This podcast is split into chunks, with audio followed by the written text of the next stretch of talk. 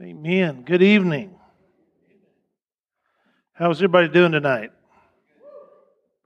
Good deal. I like to hear that. Okay.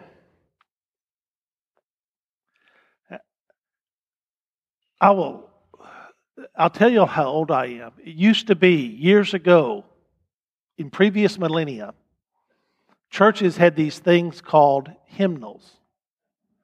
In the back, it's true, songs printed in books. In the back of those books, they had indexes.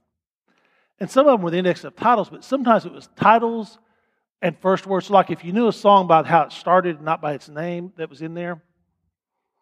And to tell you what a reprobate child I was, in long about nine or ten, and somebody's figured out, and this is back when you had church, you had Sunday school, the Sunday morning discipleship training, Sunday night preaching, then you had Monday night visitation, then you had Wednesday night, we call it RAs or GAs, missions things, and then you had prayer, you had prayer meeting for adults, but you also had preaching on Wednesday night. So, and sometimes it got long, Lee. I mean, like long. And you were weary. And you were sitting on the third row of the back, and some kid who was trying to learn how to preach, and so he'd been given the opportunity to preach on Wednesday night, but he really didn't have any clue what he was saying, and it was just droning on and on. And in those rare occasions and moments, we would, as little seven, eight, nine, ten year old boys who just learned to read, we thought it was fun to open up the back of our hymnal and point to the title of a song. And the game was you had to find another title that made sense of what we tried to make sentences and see how long we could talk by just pointing at different titles in the back of the hymnal. And I discovered something. You can make a hymnal say just about anything if you look long enough. Okay? Some people do that with Scripture. Have you heard people say, well, you can make the Bible say anything? You heard that? You hear the bad jokes about the guy that was wondering whether he'd ever get married, so he looked over in Corinthians and it said, it's better that you should marry. And he thought, go. It's better that we marry. They looked over in the Gospels whenever Judas was coming for Christ. It said, What thou must do, doest now, doest fast. And he said, See, that's our word. Well, now we know if you looked at the context of either one of those verses, they have nothing to do with whether or not a young man should propose. even, even in Corinthians, when it said it is better to marry, in full context, Paul was saying it's better not to marry, but if you want to, you're not going to sin, and if it's better, it is better to marry than to burn. I mean, that long context. I share that to say this. We talk about interpreting Scripture, and like, how do you dig on your own? One of the greatest problems that people fall into is reading along until they find a phrase or even a verse that sort of says what they want to say anyway, and they use that it's kind of like, well, the Bible says, and they'll fill in. I mean, if you go Genesis to Revelation and you're willing to stop at any small point, you really can make the Bible say a lot of things that it's not saying. That's, that is a very legitimate gripe that people give. But I want to give you the cure to that. If you make sure that at a minimum you are using a verse and getting the meaning for that verse from the context of its passage and not just from the immediate, how far do I have to shrink it down to get it to say what I want it to say? You'll take care of 98% of that kind of misapplication. And if you'll go as far as to make sure it's in the context of its, we're going to talk about them in a couple of weeks, what's called a discourse, which would be the longer sections of, of books. If you make sure it's in that, I guarantee you, you cannot make the Bible say whatever you want it to say. It must say what it meant to the original hearers. Do you remember how we started this? What, does the, what did the Bible mean in their town? What is the river that divides us culturally, language, and all those things? Time. What's the principalizing bridge? And then what does it mean in our town? When we look at what is God saying in their town? What, is, what was God saying originally? What did this mean? The smallest unit We talked last week about how to look at sentences and how to get down into details and, I mean, dig, look at the grain of the wood and examine it. We need to do that. But if I were to get so myopic that I was just looking at the grain of the wood, I could say, man, I really think that this at one time, I think it was a piece of plywood. I'm not positive, but I mean, I just by the feel and the touch. But I would have no idea what it was, would I? I, I mean, I could tell that it was wood. I could tell that it had been varnished a little bit. But I've got to at least step back far enough to see the whole picture to say, oh, this is a lectern or a pulpit. I can't do that until I take at least one step back and get context. Tonight, we're going to talk about how to study. And I personally, I, we'll talk about word studies down the road, but, but even like breaking down a verse or, or a couple of verses, I do that. And there are some summary verses in Scripture that I think are extremely good to break. Acts 1 8 is a good example of a, a summary verse or declarative verse that'll tell you really the outline of the whole book of Acts. You can look at the, the Great Commission and say, oh, that's a great one. You can look at John 20 when it says, in this, these words are written that you might believe. Believing you might have eternal life. Okay, those are summary verses. Break them down that way. Incredibly important. We've, I don't know if we've talked yet, but I'll, I'll talk at some point about verses for life or anchor verses, and I think those are incredibly important. But if you want to say, I've studied the Bible or I've studied my passage or, or thus saith the Lord, the minimum section or size or unit of Scripture that you need to study to say, I know what God's saying here, is what's called the pericope, which is kind of the fancy theological term for a passage or a chapter. Now, I want to remind you that chapters and verses were put in much, much later. They are not inspired, they are not definitive or authoritative. They are incredibly useful, and I'm very grateful for them. But, but we need to learn to look at the flow of a book or the flow of a letter or a psalm and say, what is, the, what is this unit? And that unit, what, whether you call it a passage of Scripture or you call it a paragraph of Scripture or you call it a pericope and use the, the scholastic term, it means the smallest section that gives you the thought, the meaning of the writer to the original hearers. We're going to talk about how to look at those kind of things today.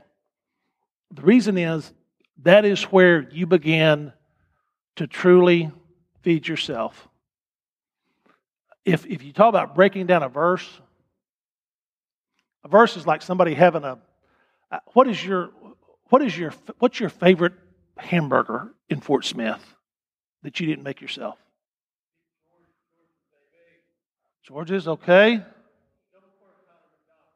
Double quarter pound McDonald's. You were so, huh? Patrick's. Patrick's is really good. Anybody else have a favorite to call out, man? Nobody's calling Ed Walker. I'm telling you, man, you give me an Ed Walker hubcap burger, I can eat that. That's lunch for a week. Okay, breaking down a verse is like being able to reach over and your significant other has eaten most of their hamburger, but they've not going to eat the end of it, and you get to reach over and you grab that last good bite. I love that with Susie because Susie always orders more than she really wants or needs or can eat. She always thinks she can eat more than she can. So I always know I get a bonus. You can tell I've gotten a lot of bonuses across the last 33 years of marriage because I always get a little bit off at the end of her plate. That's kind of what last week was about, was how to, how to enjoy the most of the morsel. Tonight we're going to talk about how do you make your own burger? How do you make your own how do you how do you feed yourself? Okay, that's all preliminary to say look, look, look. Observe, observe, observe. See what's there. How do we look at passages? Everything we said last week still applies about list, about repetition, all of that. All that still things to look and observe for. We're going to add a few things tonight. In the passage, look, not always, but often in Scripture, the writer will start with the general statement of truth, and then, and then a little later in that same pericope or passage, they will go into specifics of the general thought. Example Romans chapter 12, verse 1 Therefore, I urge you, brothers and sisters, in view of God's mercy, to offer your bodies as living sacrifice, holy and pleasing to God. This is your true and proper worship. That is a general statement. Love must be sincere. Hate what is evil. Cling to what is good. Be devoted to one another in love. Honor one another above yourselves. Never be lacking in zeal, but keep yourself spiritual, spiritual fervor, serving the Lord. Be joyful in hope, patient in affliction, faithful in prayer. Share with the Lord's people who are in need. Practice hospitality. That's verses 9 to 13 of that same chapter. General, really specific. What is the overview, summary? What is the general statement? When you look at the passage, ask yourself the question what is the verse or what are the, what's the sentence? What's the part that kind of summarizes the whole? And then what are the details? What are the specifics that support that statement? This is especially true in the epistles and in sections of the law in the Old Testament. You'll go from general to specific. Really fascinating. Exodus chapter 20, that's what? That's the Ten Commandments, right? Do y'all know what follows that immediately? Another 73 more specific commands that relate to those 10. Like specifically, what does it mean not to steal? You will not steal the spotted cow from your neighbor because it looks cool. You will, I mean, they'll, they'll get very specific about what stealing is. Look for questions and answers. Questions that are asked, answers that are given.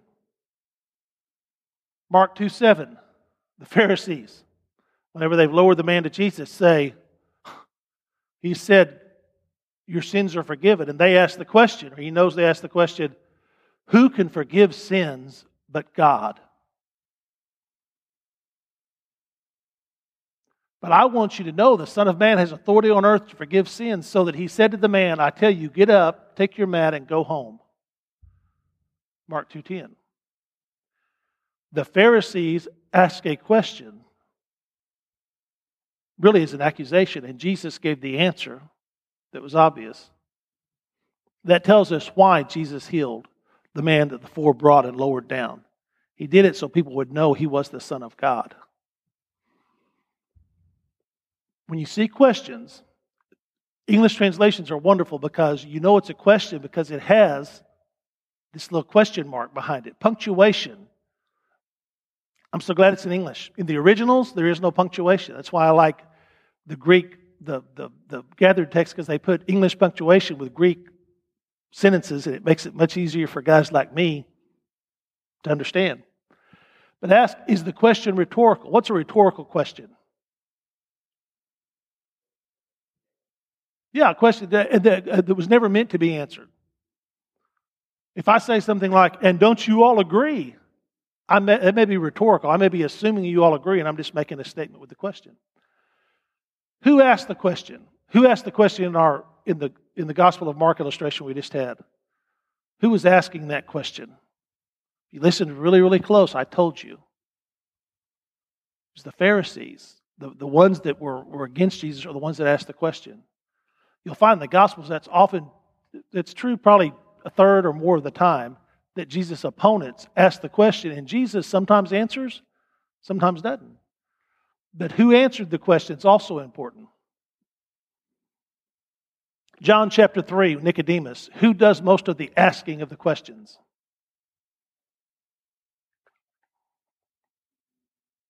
Think about it. Yeah, it starts off starts off Nicodemus asking the question. We know that you are all these things. What must man do to be saved? And Jesus answers with a question. He does that a lot and then leaves, the, leaves, it, leaves it hanging. Who answers the question matters too. That tells us what it means or what we're supposed to learn. Dialogue. Dialogue is whenever there seems to be a conversation going on in Scripture. Sometimes it's short dialogue, like what we read in a popular novel. Sometimes the dialogue's a little longer such as, How long, O Lord, must I call for help, but you do not listen? Or cry out to you violence, but you do not save? Why do you make me look at injustice? Why do you tolerate wrong? Destruction and violence are before me. There is strife and conflict abounds. Therefore, the law is paralyzed. Justice never prevails. The wicked him in the righteous, so that justice is perverted. Habakkuk chapter 1, verses 2 through 4. That dialogue partner is Habakkuk calling out to God. But we read a little bit further and we get this Look at the nations and watch and be utterly amazed. For I'm going to do something in your days that you would not believe, even if, I, if you were told. I'm raising up the Babylonians, that ruthless and impetuous people who sweep across the whole earth to seize dwelling places not their own. They are feared and dreaded people. They are a law unto themselves and promote their own honor. Their horses are swifter than leopards, fiercer than wolves at dusk. Their cavalry gallops headlong. Their horsemen come from afar. They fly like a vulture swooping to devour. They all come bent on violence. Their hordes advance like a desert wind and gather prisoners like sand. They deride kings and scoff at rulers. They laugh at all fortified cities. They build earthen ramps and capture them. then they sweep past like the wind and go on. Guilty men whose own strength is their God. Habakkuk 1 5 to 11. The prophet cries out to God, asking a question and also making a statement. Feeling just a tad bit sorry. And then God says, Okay, you really want to know? And then he proceeds to tell exactly how he's going to deal with the wicked. He's going to raise up those that are even more wicked and destroy them. It's crazy.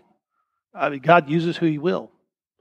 That's why when people when people sometimes use the illustration of saying, "Well, look who God used in the," saying that God used somebody as His instrument and tool, that does not mean they are holy or righteous. That just means they are a tool to be used by a holy God. Good example of that, if you watch the dialogues it carries out across the minor prophets, Jonah was really put asunder, wasn't he, that Babylon was not destroyed, these, this cruel and evil, wicked people? Well, then, a hundred years later, there's a prophet named Nahum. In Nahum, there's one hopeful verse. It's Nahum 1 7. It says, The Lord is good, a stronghold in the day of trouble or the day of distress. It remembers those who trust in him. The entire rest of the book is about how God is going to raise up Assyria to destroy, or, or is going to destroy the Assyrians and wipe them utterly from the face of the earth. And he did, as his judgment came 100 years later. That dialogue from Jonah to Nahum is a centuries long dialogue that says God does not forget, his justice will prevail. So look for dialogue. Ask who the participants are what the setting is. Is it, a, is it John 3? Is it a quiet, dark night? Is it out in public, in the public square or the temple court? What is the spirit of the dialogue? Is it an argument? Is it a lecture? Is it a discussion? What's the just what's the, the tone? What's the objective of the dialogue? I mean, are they, are they trying to say something or, or, or know something? Dialogues can run along for a while. Luke chapter 15, one of our best known passages where we get the parable of the prodigal son, that's actually an extended dialogue going all the way back to the end of chapter 14, where, where, the, where, where Christ is looking at the behavior and the, the accusations coming from the Pharisees. And he answers by, by giving them three consecutive parables that are part of an extended dialogue. What are are there purpose and result statements in, in, the, in the section? Is there a verse or a couple of verses that show the purpose or a purpose or that show a result from something? Uh, they describe the reason, the consequences. For we are God's handiwork, created in Christ Jesus to do good works. What is that? It's a purpose statement. Hear, O Israel, and be careful to obey, so that it may go well with you that you may increase greatly the land flowing with milk and honey. It's a purpose and result statement. What is the result of carefully obeying the law of God? You'll be in a land flowing with milk and honey. That meant a land that was extremely prosperous. Key words that, so that, in order that or an infinitive. Okay, I told y'all we're digging deep in sophomore English, aren't we? Look for means. When an action, a result, or a purpose is stated, look for the means that bring about that action, result, or purpose. How did God accomplish? If, it, if you get if you get a result, then look and see in your passage. How did that result come about? How can a young man stay on the path of purity? By living according to your word. What's the means? What's the means to staying on the right path? Living according to the word. It answers the question what is the means by which something is accomplished? Identify the person or the object that accomplishes that action, result, or purpose. See who does what to get what result. Conditional clauses. Looking at conditional clauses inside of a passage will give you a lot of clues as to its meaning. They, are, they present the conditions whereby something, action, a consequence, a reality, a blessing, a result will happen. If we claim to have fellowship with Him and yet walk in darkness, we lie and do not live out the truth. Condition if we claim we have fellowship with Him and yet walk in darkness, if we say, I'm a believer, yet we live in ongoing sin, we are liars and do not live out the truth. Conditional clauses. If this condition is true, this result will be true. Therefore, if anyone is in Christ, the new creation has come, the old is gone, the new is here. What's the condition? In Christ. Anyone who's in Christ, what's the result? You're a new creation. The conditional clause, if. You see the word if, start looking back and trying to figure out okay, if means there's, there's, this is conditional. What is the condition? What is the result? Result is usually a then. So if you see an if then, you have what's called a conditional clause, and you need to examine it pretty carefully. If my people who are called by my name will humble themselves and pray, then, well, there's some conditions that have to be met. We use that was given to Solomon, that was given to Israel, but but who who meets that condition today? A lot of times we'll, you'll see that verse many times at, at really big, super, super big patriotic, civic kind of things. I, I'm glad anytime Scripture is present anywhere and used.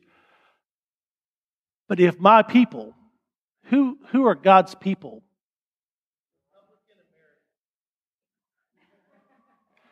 Okay, let me go back. Let me go. If anyone is what? If anyone is in Christ, they are a new, Christ, new creation. They are they're God's people. John chapter 1 tells us that as many as believed, to them gave he the power to be called the children of God. That's the condition. That promise is true collectively for the church, the, the, the people of God gathered must humble themselves and pray and turn from their wicked ways for God to bless the land. We need to remember that. Peter's really emphatic that revival begins, repentance begins in the church. Yes, sir. No, I think you expressed it well. I, probably one of the best examples of that. Y'all remember what happened whenever, whenever the children of God disobeyed the wilderness, and God sent the serpents into the camp, and they, and they would be bitten, and people were dying because of the serpent bites. What did God do? What was the, what was the means, the provision, the means for deliverance? They made the bronze serpent, they put the serpent on the staff, it was stuff, what, what was the command then? Then if, here's the means, if you will go out, go to the door of your tent and look out and look upon the serpent, you'll be healed, okay? The means, what, what the result of, of being healed and being okay, of receiving the blessing of God, came because of faith. The means for expressing faith was to believe what God had said and go do. Now, what happened about 100, 150 years later? They had taken that serpent and they turned it into an idol. And they were worshiping the bronze serpent on the staff, and they had to go into the town and they had to destroy the serpent and raze it and knock it down. Why?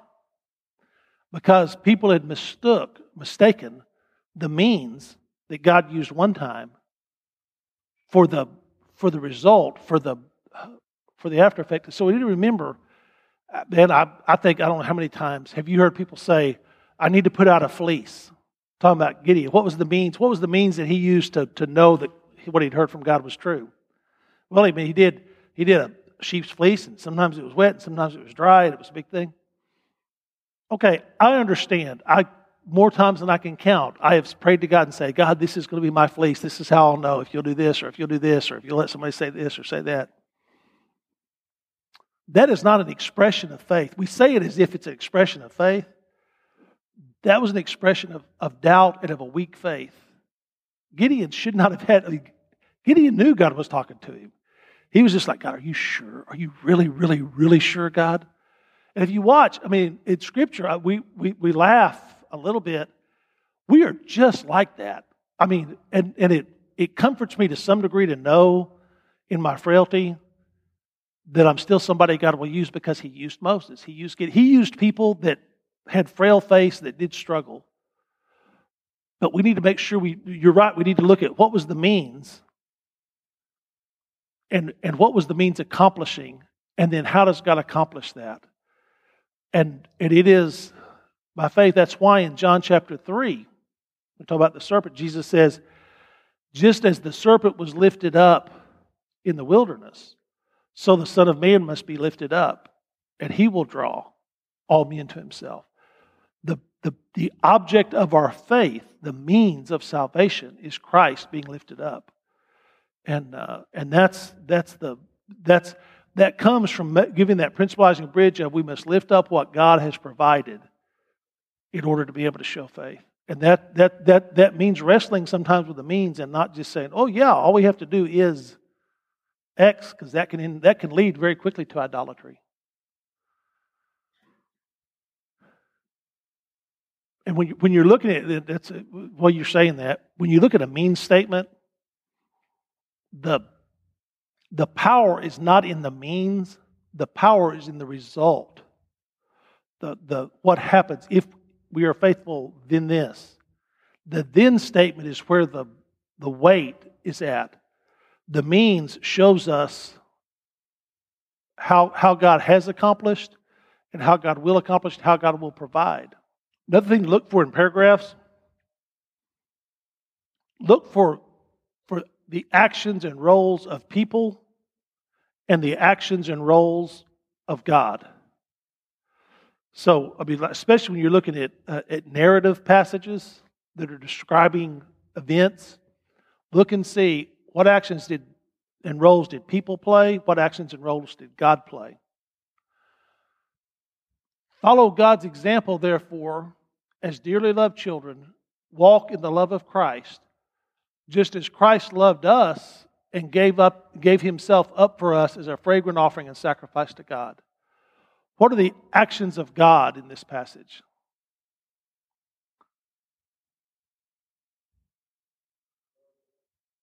God loved us.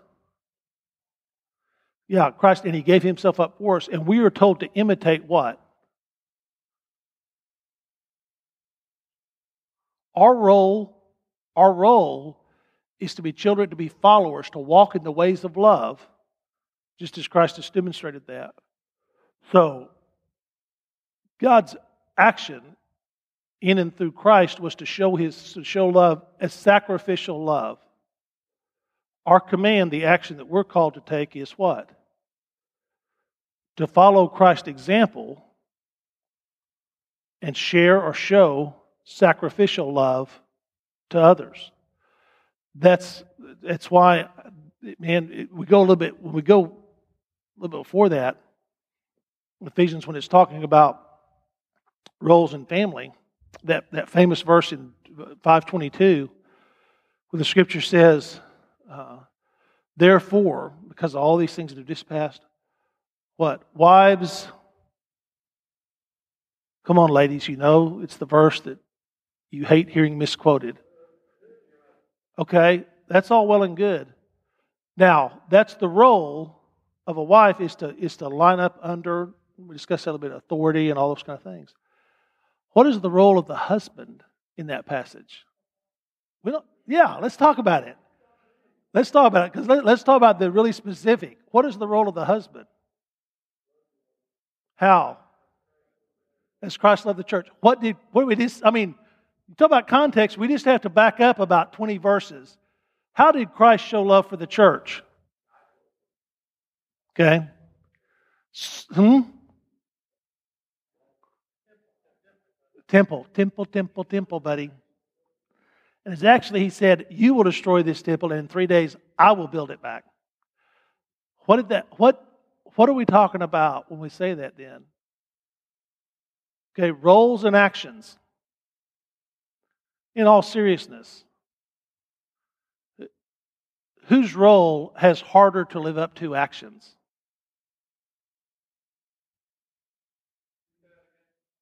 Whose role has harder to live up to actions?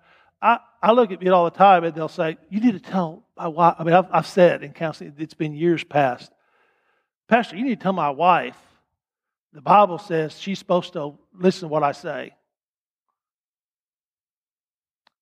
I say, okay. Provided, can you tell me what it says you're supposed to do? Tell her what to do. No, that's not what it says. It says that you are to love her as Christ loved the church. And then we back up to this passage at the front. I said, What did he do? I say, So, on the, on the spectrum and scale, how does helping her clean the toilet stack up compared to what Christ did in washing the disciples' feet as a little thing and then it's dying for a big thing? That, that spectrum, look and ask the question what are roles and actions? What are we told to do in our role?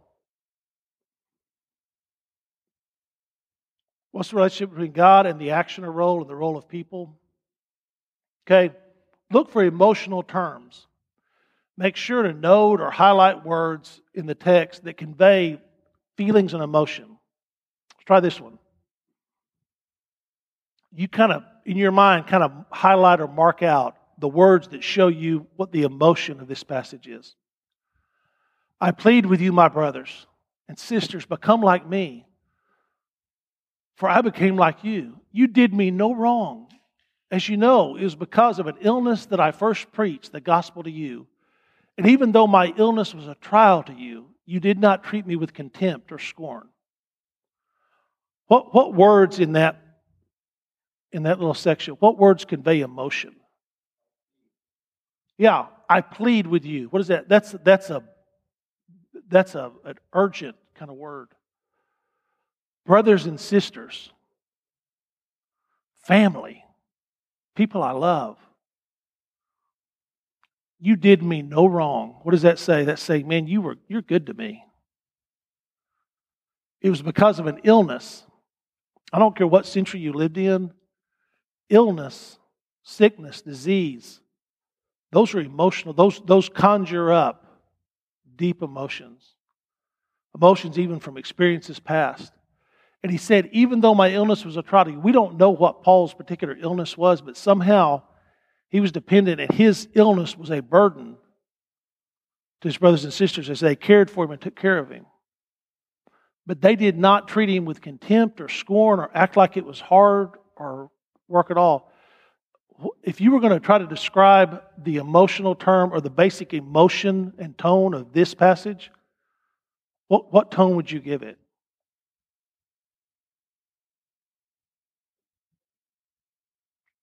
Yeah, it's pleading, but what does that mean? It's it's desperate.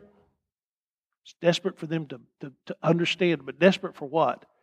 That he knows that he loves them and they loved him.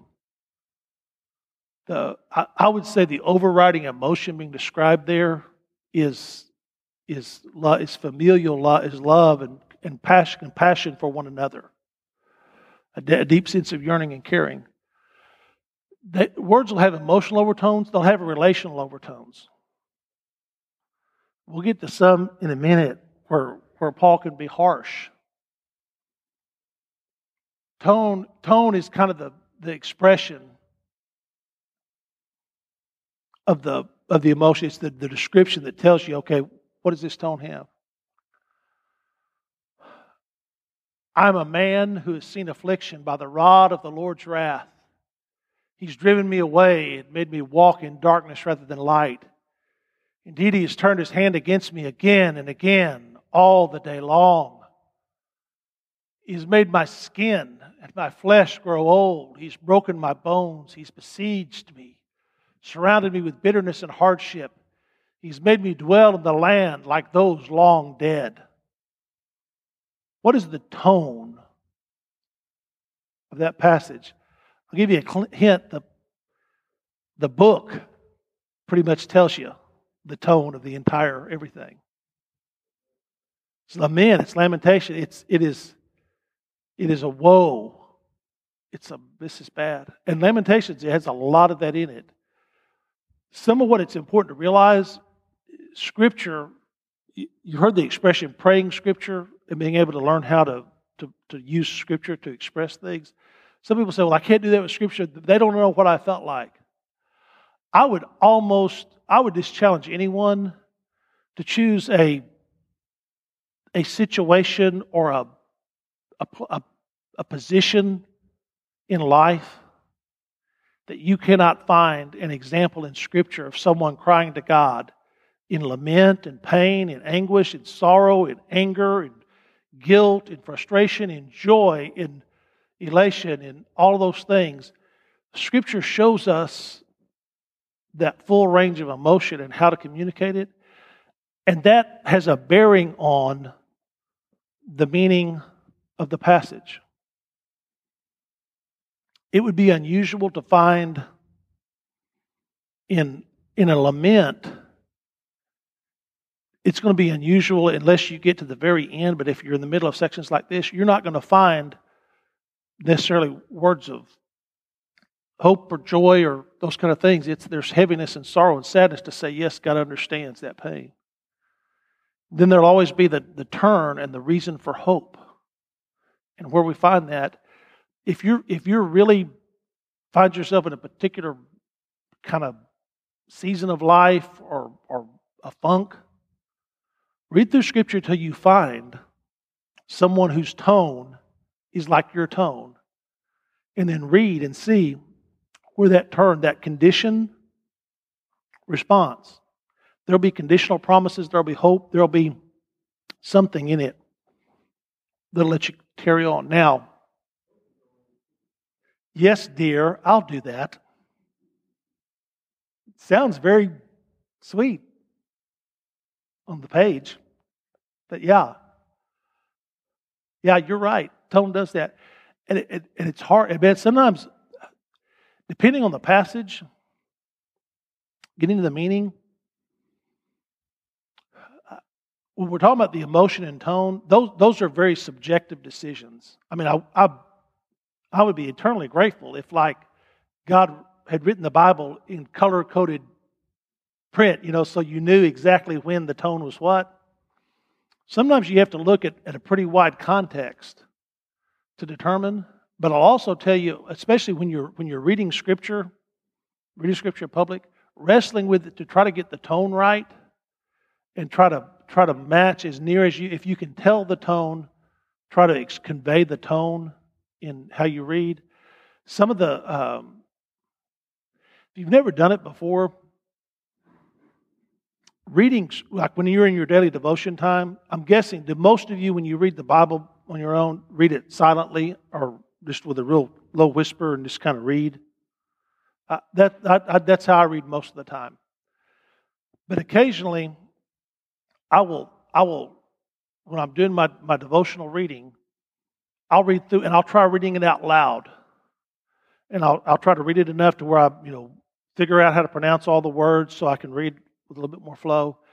You may have to read multiple times, but as you do that, it'll sink in, and you'll the the in some ways, the tone will, the tone and emotion will begin to rise up on the page, from the pages as you as you voice it multiple times.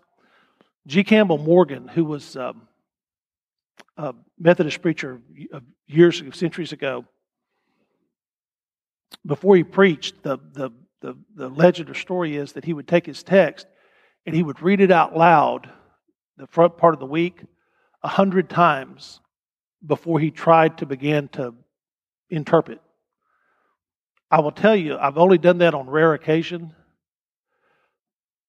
But if you'll do that, you will almost have it by the time you get to the 90th and on, you almost have it memorized because you've heard it and you've read it over and over again. And it begins to meditate in, and you begin to see. A lot of times you may say, Well, how in the world am I going to see all these different connections in this big, long passage? I, I can't keep it all in my head straight. Sometimes it's simply a matter of reading out of reading it enough and out loud enough to where it begins to sink in, and it and it begins to to, to rise to where um, where you understand. Take all those things into consideration. Identify the tone, and and those will will help you go. Now, we're going to pass out some some helps, and one of them is just the um, one of them is just this PowerPoint printed out so you didn't have to worry about notes and whatnot. The other is the front and back. It's, it's called a chapter pericope summary. And I want us to take probably maybe 20 minutes, 30 minutes, and try this on Philippians. I'm going to let y'all get it. I want to walk through it with you, and then I'm going to read a passage in Philippians and let y'all work on it, and then I'll hand out to you uh, a chapter summary that I one that I filled out about uh, about two years ago. Um, but this, this, it's called a chapter summary or pericope summary. The, the way and the time that you use this particular tool is uh, it's when you're ready to study a passage. Now, when you when you look at your Bible, many of you are going to have are going to have versions or translations that will have little bold print headings kind of throughout everything where it kind of breaks it up. And, you know, like John 3, it'll say Nicodemus comes to Jesus by night or something like that, and then it'll have that passage, then it'll, it'll break even in the chapter and give you another section. If your version does that, what they're trying to show you is what they believe the pericopes are.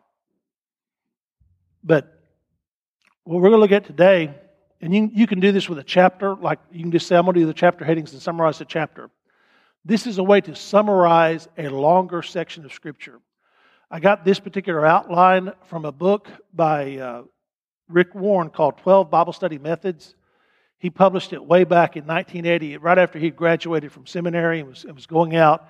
It's what he used at Saddleback back when it was just a little church plant to teach people different ways to study the Bible.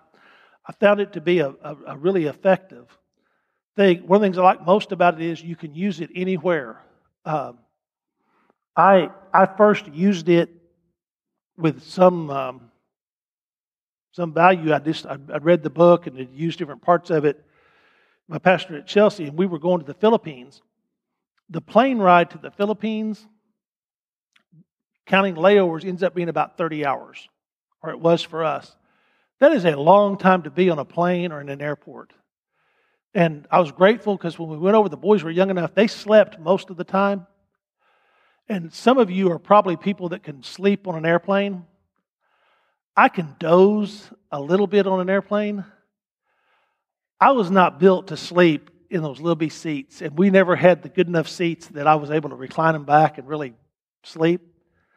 So I'd be awake in the middle of the night, and you turn on your light, and you know they they've got it. Back then, they had a they didn't have the the multiverse of movies you could just call up. It was like one or two movies, and you had to pick the right earpieces for the thing. Anyway, it didn't work well. So I figured out I could take out, and with just my Bible, especially I had a, had a good study Bible at the time, but just a Bible and a pen and paper, and you can spend time on a chapter or passage and really begin to break it down and get to it.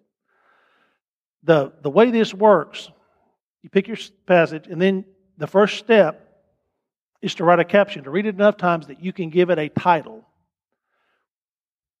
Now, when I give this out as an assignment, my, my restriction is the title has to be seven words or less. So, in seven words or less, give, give a title to it. If you were going to put a headline, what would it be? Then summarize the contents. That can be a, a summary, a paraphrase, an outline, depending on what it is, listing major points. But you've got a maximum of 100 words to do that. Then look and name if there are people in this passage, name the people, the most important people that are in the passage. Just a clue if Jesus is mentioned in the passage, he's one of the most important people in the passage. Uh, God may be, it may be Paul, it may be somebody else. See if there's a choice verse, a verse that for you summarizes what the whole passage is about. Look for crucial word or crucial words. This is where if words are repeated often, I just tell you, like in Ephesians chapter 1, when in Christ is mentioned 14 times in 15 verses, that's a key word. Um, look at challenges. Sometimes you'll see stuff and you'll think, that's tough. I don't understand that. Or that doesn't make sense. Or that seems hard. You don't have to always answer the challenges, but sometimes it's good to write down this is what gives me a hard time in this passage. This is what I have a hard time applying or understanding or knowing. Cross references. If you have a Bible that does cross referencing, has the little sections in the middle or at the bottom, that's a help. You can get a, a Treasury of Scripture Knowledge is a, is a big cross referencing Bible or, or, or tool. But a lot of times, if you'll just think about it, when you read a passage and you read a, a crucial verse or a section, other verses will come to mind. The more you study the Bible, the more you'll, you'll discover you're reading and you think, you know what, that makes me think of. Sometimes the passage itself will tell you that. Whenever the Bible says, and as Moses lifted up the serpent in the wilderness, so the Son of Man must be lifted up, what should, what should you cross reference then?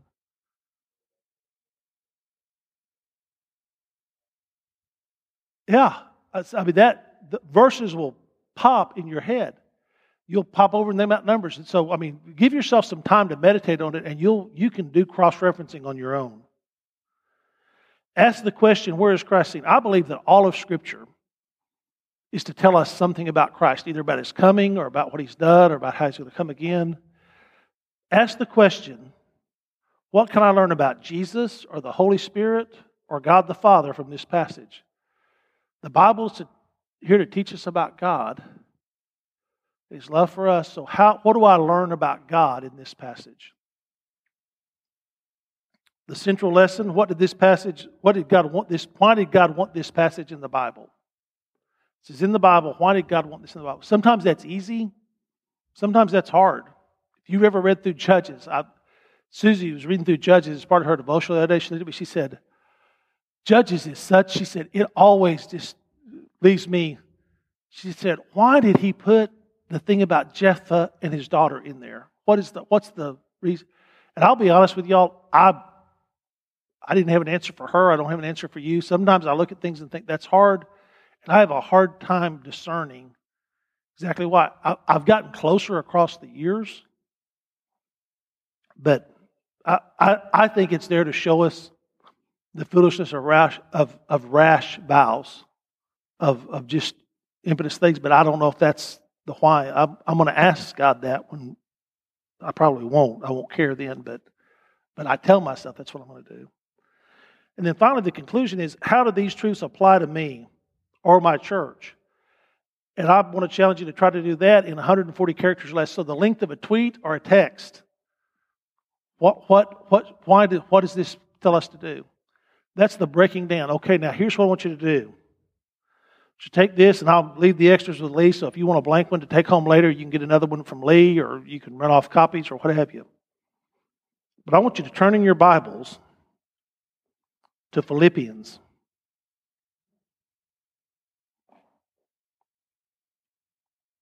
However, you Bible, turn in your Bibles to Philippians chapter 1, or chapter 3, Philippians chapter 3, beginning in verse 1. And we're going to look at one of my favorite pericopes in Scripture, Philippians chapter 3, verses 1 to 11, make up a section of this letter. I'm using the Christian Standard translation. And I'm going to read it to you, and then I want you to use your Bible. You can get in groups of, if you want to get in groups of two, three, four, whatever, if you want to do it by yourself, that's fine. And then I'm going to, I'm going to go through and give you probably about 20 minutes or so to work, and then we'll pass out and I'll go through what, what my pericope study and summary was for this passage. I will tell you when you before we get started, as you go, these kind of have a little bit of order to them, and it's best to wait on the conclusion until you've kind of done all you can do. But the rest of them, you may jump around. You may do the summary. You may do a little bit before you do the caption. I've tried to like do my caption first. I almost always have to get at least halfway through before I can go back and write, or else I'm erasing and marking through and all that. So don't get stuck if you start on one of these and you think, you know, this doesn't really apply. Don't, don't worry about skipping on and going and doing the next step. You want to do all 10 steps eventually, but you don't have to do them in order necessarily. Okay, Philippians chapter 3, beginning of verse 1, I'm reading out of the Christian Standard. In addition, my brothers and sisters, rejoice in the Lord. To write to you again about this is no trouble for me, and it's a safeguard for you. Watch out for the dogs. Watch out for the evil workers. Watch out for those who mutilate the flesh. For we are the circumcision, the ones who worship by the Spirit of God, boast in Christ Jesus, and do not put confidence in the flesh. Although I have reasons for confidence in the flesh. If anyone thinks he has grounds for confidence in the flesh, I have more.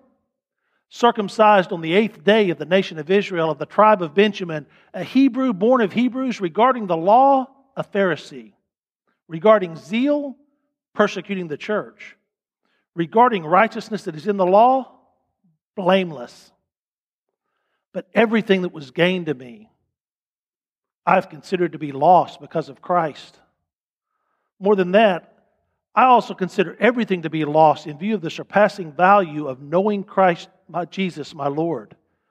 Because of him, I have suffered the loss of all things and consider them as dung, so that I may gain Christ and be found in him, not having a righteousness of my own from the law, but one that is through faith in Christ, the righteousness from God based on faith. My goal is to know him and the power of his resurrection and the fellowship of his suffering, being conformed to his death, assuming I will somehow reach the resurrection from among the dead. May God add his blessing, the reading of his word. Okay, read through it some more. Ask all the questions from last week and this week. Go through that little summary and see if you can break down and summarize that pericope using the 10 C's. I'm going to look at what y'all have and then look at the section I gave you. I did, I did this about probably about two, three years ago in the spring. I have a long history with Philippians. It is, uh, it's one of only two books I've ever memorized all the way through to, to work on. If you ever want a real challenge, it's, um, I don't know if I could do it anymore or not. But but taking some of the shorter books or some of them out, something like that, like I said, reading through it, reading through it, working on it until you memorize it in whatever your favorite translation is, that that does a lot to help you do this kind of a Bible study and to, and to kind of keep rolling with them.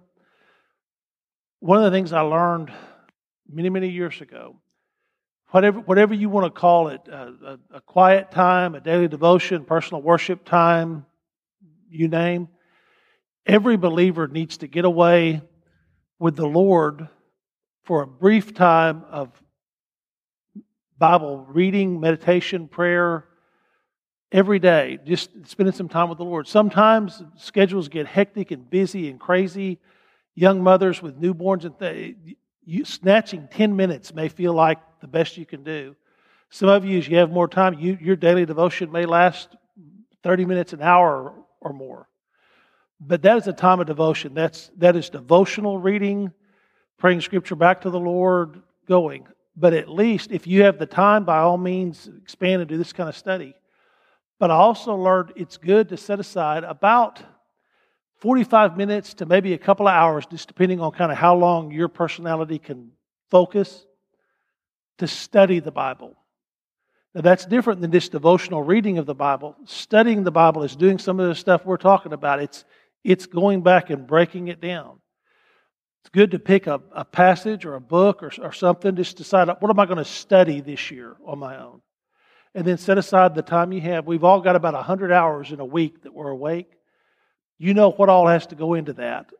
But I would say give at least 45 minutes to a couple of hours a week to trying to practice some of these things we're learning, because these are all skills and they take practice. You're not an expert the first time you do it, you're not an expert the hundredth time you do it. It's a skill that you keep building. But it, but it takes some practice. And then regularly, maybe once a quarter, twice a year, something like that, try to, try to retreat. We see in Scripture a lot of times where Jesus would go away for extended times of prayer and study, prayer, study, and fasting. You can't do that every day of your life. But you can set some times and say, you know what, I need a time to be able to get away.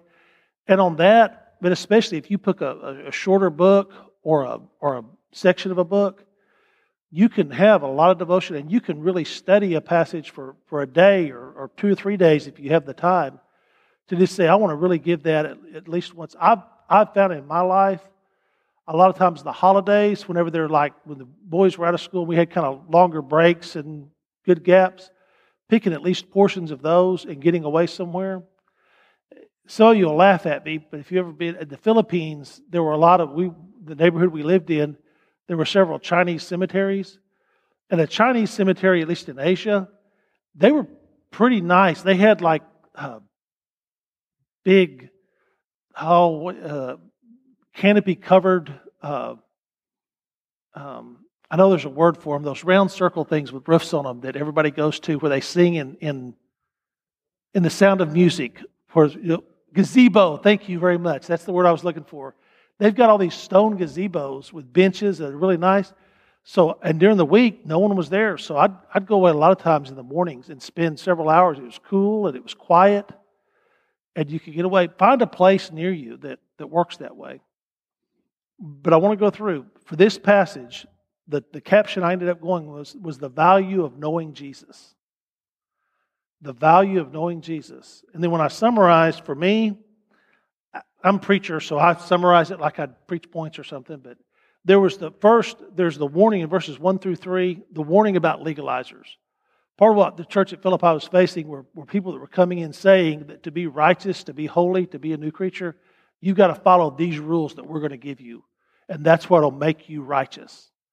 And Paul said no. And he was pretty, his tone was pretty harsh in verses 1 through 3, wasn't it?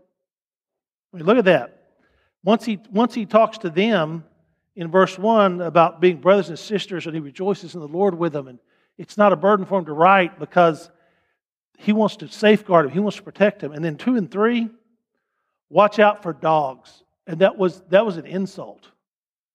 The evil workers, those who mutilate the flesh, talking about those who demanded circumcision. Uh, for we're the ones who worship by the Spirit of God and boast in Christ Jesus and do not put confidence in the flesh or in what we're able to do. So, first was a stern warning about legalizing.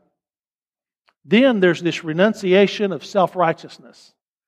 And he does that by, by, by basically taunting and saying, if you think you have any reason to put confidence in the flesh, I have you beat. And then he runs down the list. He said, If you want to talk about your pedigree, I don't care what your great did. I am from the tribe of Benjamin. I was circumcised on the eighth day. I was, I, my pedigree is flawless. If you want to talk about position, I'm a Pharisee. I've made it to the top of the heap as a young man. You want to talk about passion? I persecuted the church and dragged people to jail and watched them stoned.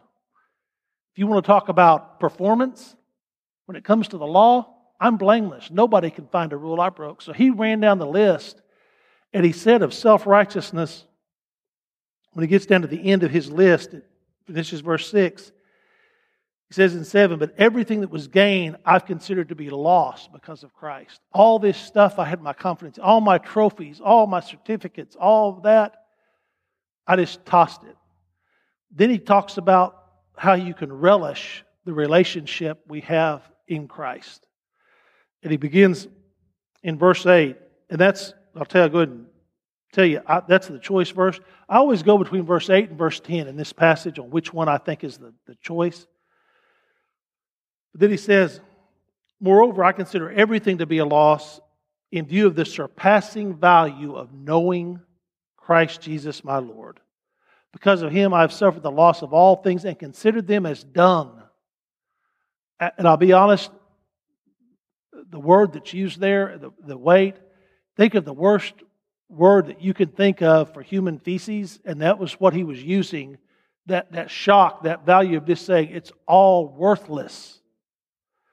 And uh, then he goes in he wants to have gained Christ and be found in him, having a righteousness that's not of his own, but that comes from the law. He relished that relationship. And then in verse 10, he talked about realizing the goal of discipleship. And I say verse 10 is another good option, I think, for choice verse. When he says, My goal, many translators say, I want to know Christ and the power of his resurrection, the fellowship of his suffering, being conformed to his death, and assuming I will somehow reach resurrection from among the dead.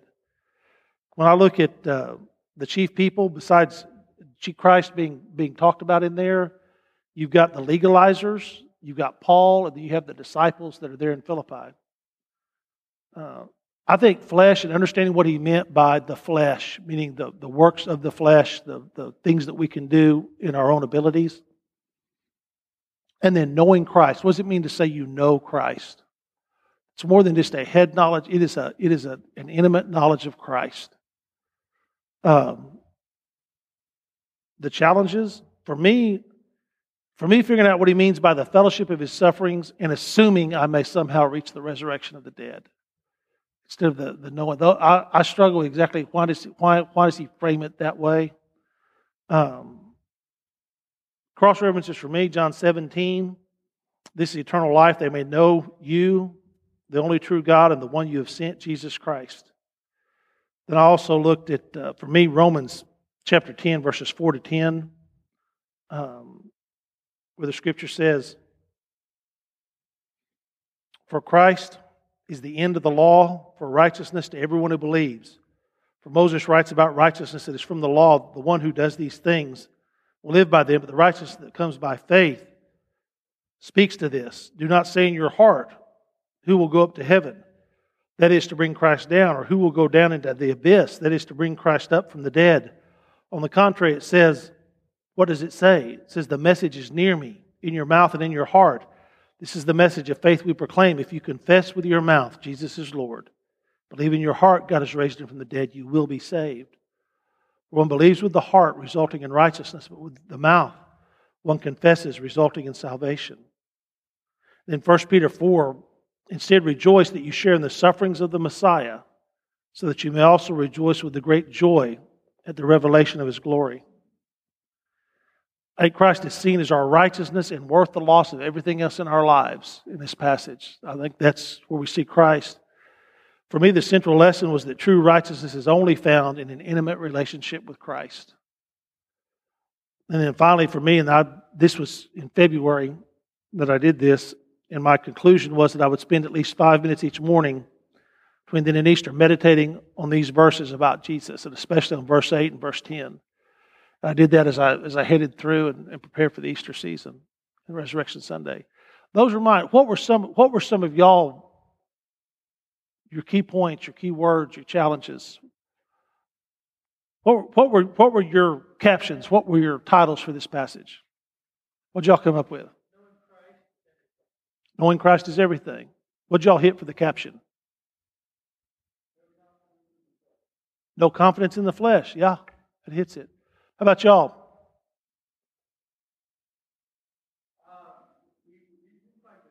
They didn't quite get to the caption. That's all right.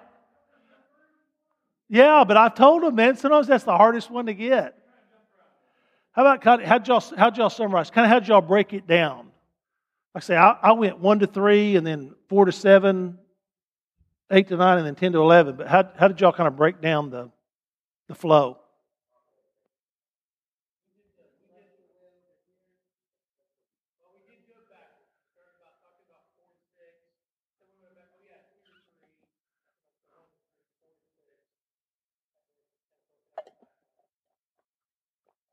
I'll do. When you, when you see that flow go in, you realize he's starting, and what his, what's his reason for writing this particularly? What was the occasion for him talking to the, the Philippian church about this passage?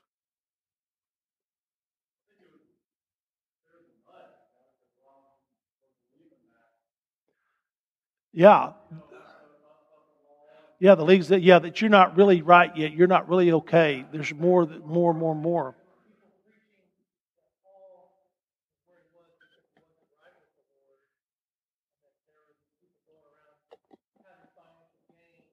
Mm-hmm.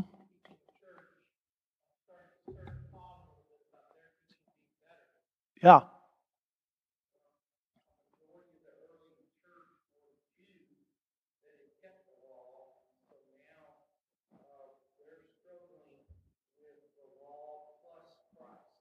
Yeah. Yeah. There's that the struggle.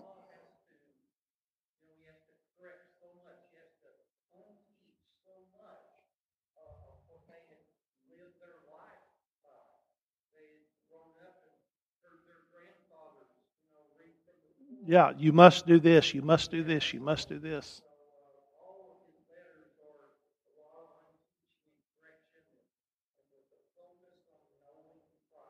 Yeah. Yeah. That one of the big struggles, legalism is when you let ritual become the relationship. Now, in other places, he's going to address the fact there's nothing wrong with ritual. In fact, some, rit- some ritual or some patterns or habits or however you want to describe it are good as long as we don't do, as long as we remember what we talked about earlier, there are means. Rituals are a means, but what's the end? The end is righteousness in Christ. And if you mistake the means for the end, you get legalism. And, uh, and Paul hit that. And then, then he addressed self righteousness. Some people will say, Yeah, well, I'm okay because, and then you fill in the blank, whatever it is. And what amazes me is Paul was addressing pedigree and what's your family background, and he was addressing, you know, what, what positions do you hold, what titles do you have, what, you know, what's your passion, how excited do you get, how hard do you work, and all that. What's your performance, you know, what kind of results do you get? Those are all things that people today use to try to justify how they're going to be okay. Well, you know, my grandpa was whatever, or yeah, but you know, I'm a Sunday school teacher, or I'm a preacher, or I'm a whatever. You know what? I've got passion. Man, you ought to hear it. When we sing, you can just feel this. I mean, all those things that we use, there's nothing wrong with them just in and of themselves unless we try to put them in the place in our life that only Christ can fill. So he, he hammered hard on, on how that relationship was everything was knowing Christ, and it was worth whatever you lost was nothing compared to this. So that's the hit. But I want to I want to encourage you use if it if it helps, it is useful. Use that. It's a it is a good little tool for breaking down a passage. I will tell you my personal experience to like fill it out and feel like I've kind of done it. It usually takes me anywhere from at least a half an hour, 45 minutes, sometimes as much as an hour and a half, sometimes a couple of days of doing it and going back and looking and seeing, um, do I think it's right? We'll talk about tools later on. There's some simple tools you can get that make this even easier and better to do. But this is just a good way to say, Am I breaking down the passage to discover what it means? And when you get to that end of having to summarize, why is this in the Bible? and what does it mean for me or for my church, that's where you really get to the heart of what, of what Bible study is all about. Of being not only a hearer of the word, but a doer and learn how to do that. Okay, Lee, that's all I got tonight.